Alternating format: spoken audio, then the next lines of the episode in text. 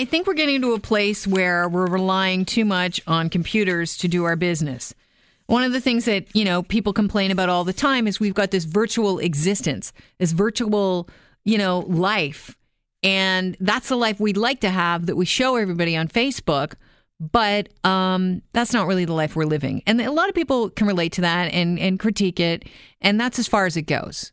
You know, like we find social media, especially Facebook, to be something that, yeah, you know, might be a bit of a chore, might take up too much time. You know, we might be irritated by it, but it's not anything da- seriously dangerous in our lives, right? Uh, but this might actually be uh, something that I think should take we take, should take a serious look into.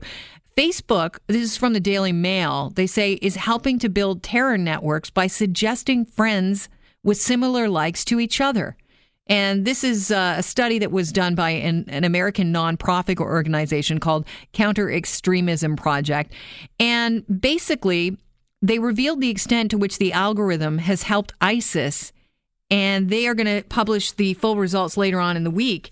Uh, but what they do say is that its desire to connect as many people as possible has inadvertently created a system which helps uh, connect extremists with terrorists the online profiles that we see, you know, sometimes you'll see like find similar friends or, uh, you know, um, a social media site will suggest friends that are like you.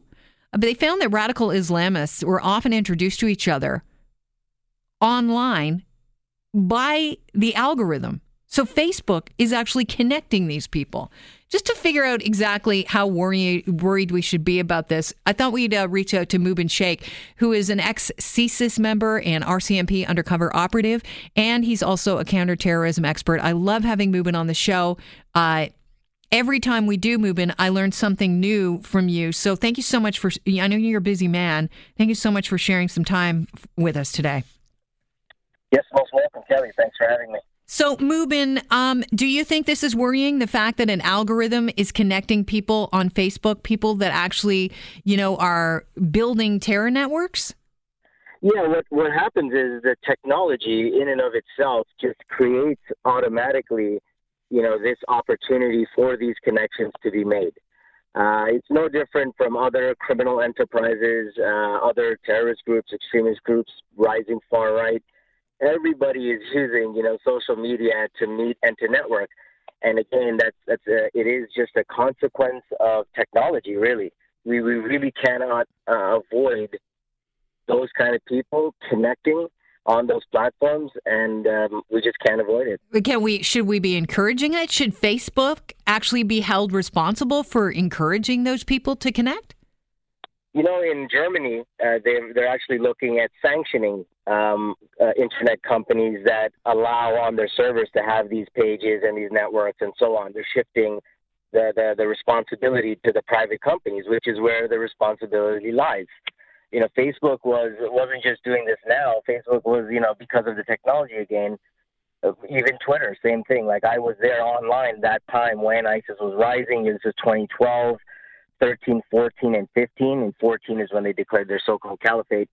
There was this huge uh, upsurge in activity, and uh, Twitter was frequently uh, blamed for uh, permitting these networks to persist.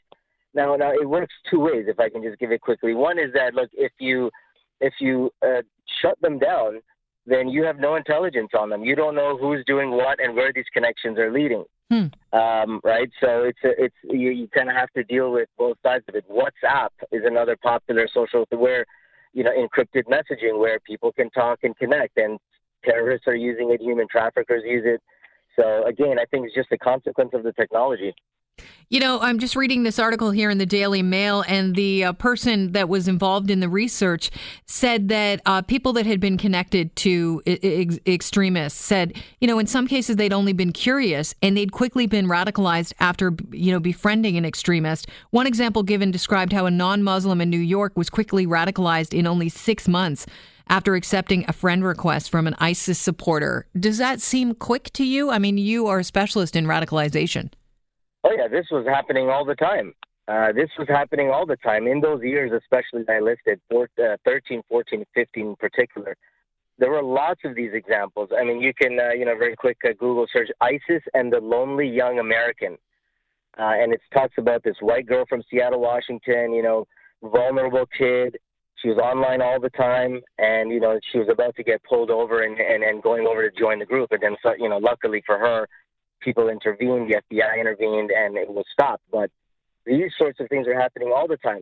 One thing that we see more is the the the, uh, the shortness of that radicalization period or that violent radicalization period, meaning going from sitting at home to you know buying a ticket and going over to join ISIS. So yeah, well, that's what I meant by do you find this like very quick? Because six months seems like nothing. I mean, you've got to to become radicalized in six months, but you're saying now that's possible.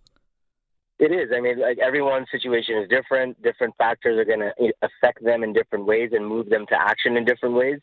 But uh, it, it is. It's you're seeing younger people and a shorter period. That is definitely uh, a common trait.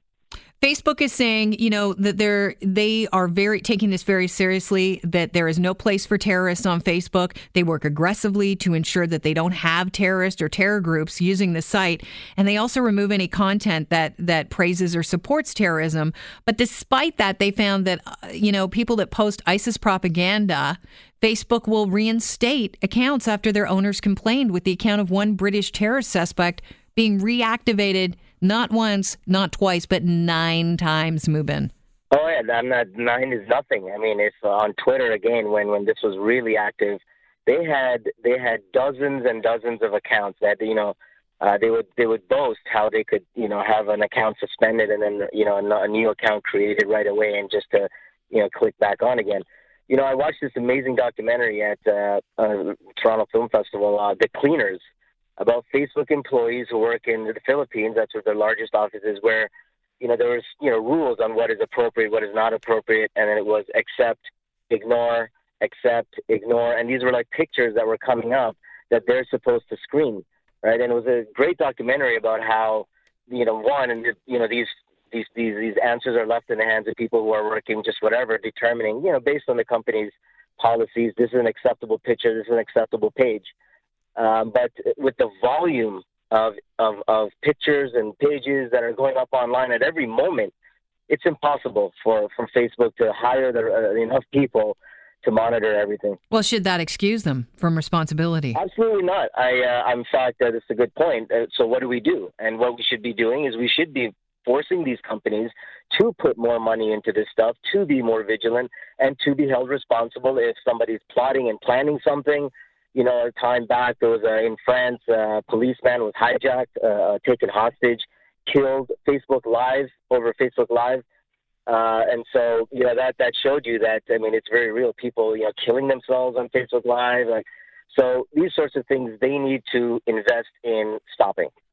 Yeah, I, I just think, I mean, wouldn't it be simple just to take away the suggested friends feature if that's the feature that, you know, is helping terrorists build networks? I mean, if you've got a feature on your website that is allowing an algorithm to say, oh, here's a similar like and a similar like, and you're connecting people that could potentially, uh, potentially become this dangerous network, why not just get rid of that feature? You know, they'll they'll do it in other ways, right? I mean, you let's say even private messaging, right? Whether it's open to the public or not, you could still you know enter into a person's network that way. Um, you know, and this actually is very important because it relates a lot to. I, mean, I was just in Germany um, briefing some people there about social media safety for military families, right? Because of how even for them, like they're they're targeted specifically for network infiltration. So, uh, you know, network infiltration methods are beyond just, you know, common friends or common likes. There are there are, even within just that technological platform, people being able to go in and just break into accounts. Right. So let me we, see we if I'm getting this this right. Are you yeah. saying that so people that work in security, uh, they're targeting military families? Like, would they start by getting you know finding out who your kids are and becoming friends with them? Absolutely. That's exactly how they do it. That's one way they do it, right? Or wives of serving military members. Um, you know, there's a, there's a whole thing recently where Russia was actually behind the so-called ISIS cyber caliphate, threatening to release, you know, information on the wives of military uh, members and so on. And these are, you know, professionals who are doing this in a systematic, targeted way. You have just malevolence and mischief makers who are online who can do that, you know, in half the time. That is a scary reality that these people are living with. So, what do they have to do? Do they just have to get off social media? Well, look, I think you know, for most people, social media is life, you know, and they're, they're addicted to it, and there's a very you know big problem, mental health issues that are even arising from it. I closed my Facebook account personally, like before the Cambridge uh, Analytica problem, but um, just you got to be careful, right? I mean, if you're the type that you want to put yourself out there, well, then understand that there's going to be people that you know not good who are going to be turning to to that attention you can be a lot more vigilant, right? I mean, people you know, you might even want to ask others that, hey, this guy claims they're a friend of yours. Is that true? Do you know them, right? And be honest about people that you've dealt with on, on social media. You know, if somebody asks you about them, you know, just look, I if you know them in person, you can say that. If you don't, I mean, be clear about that.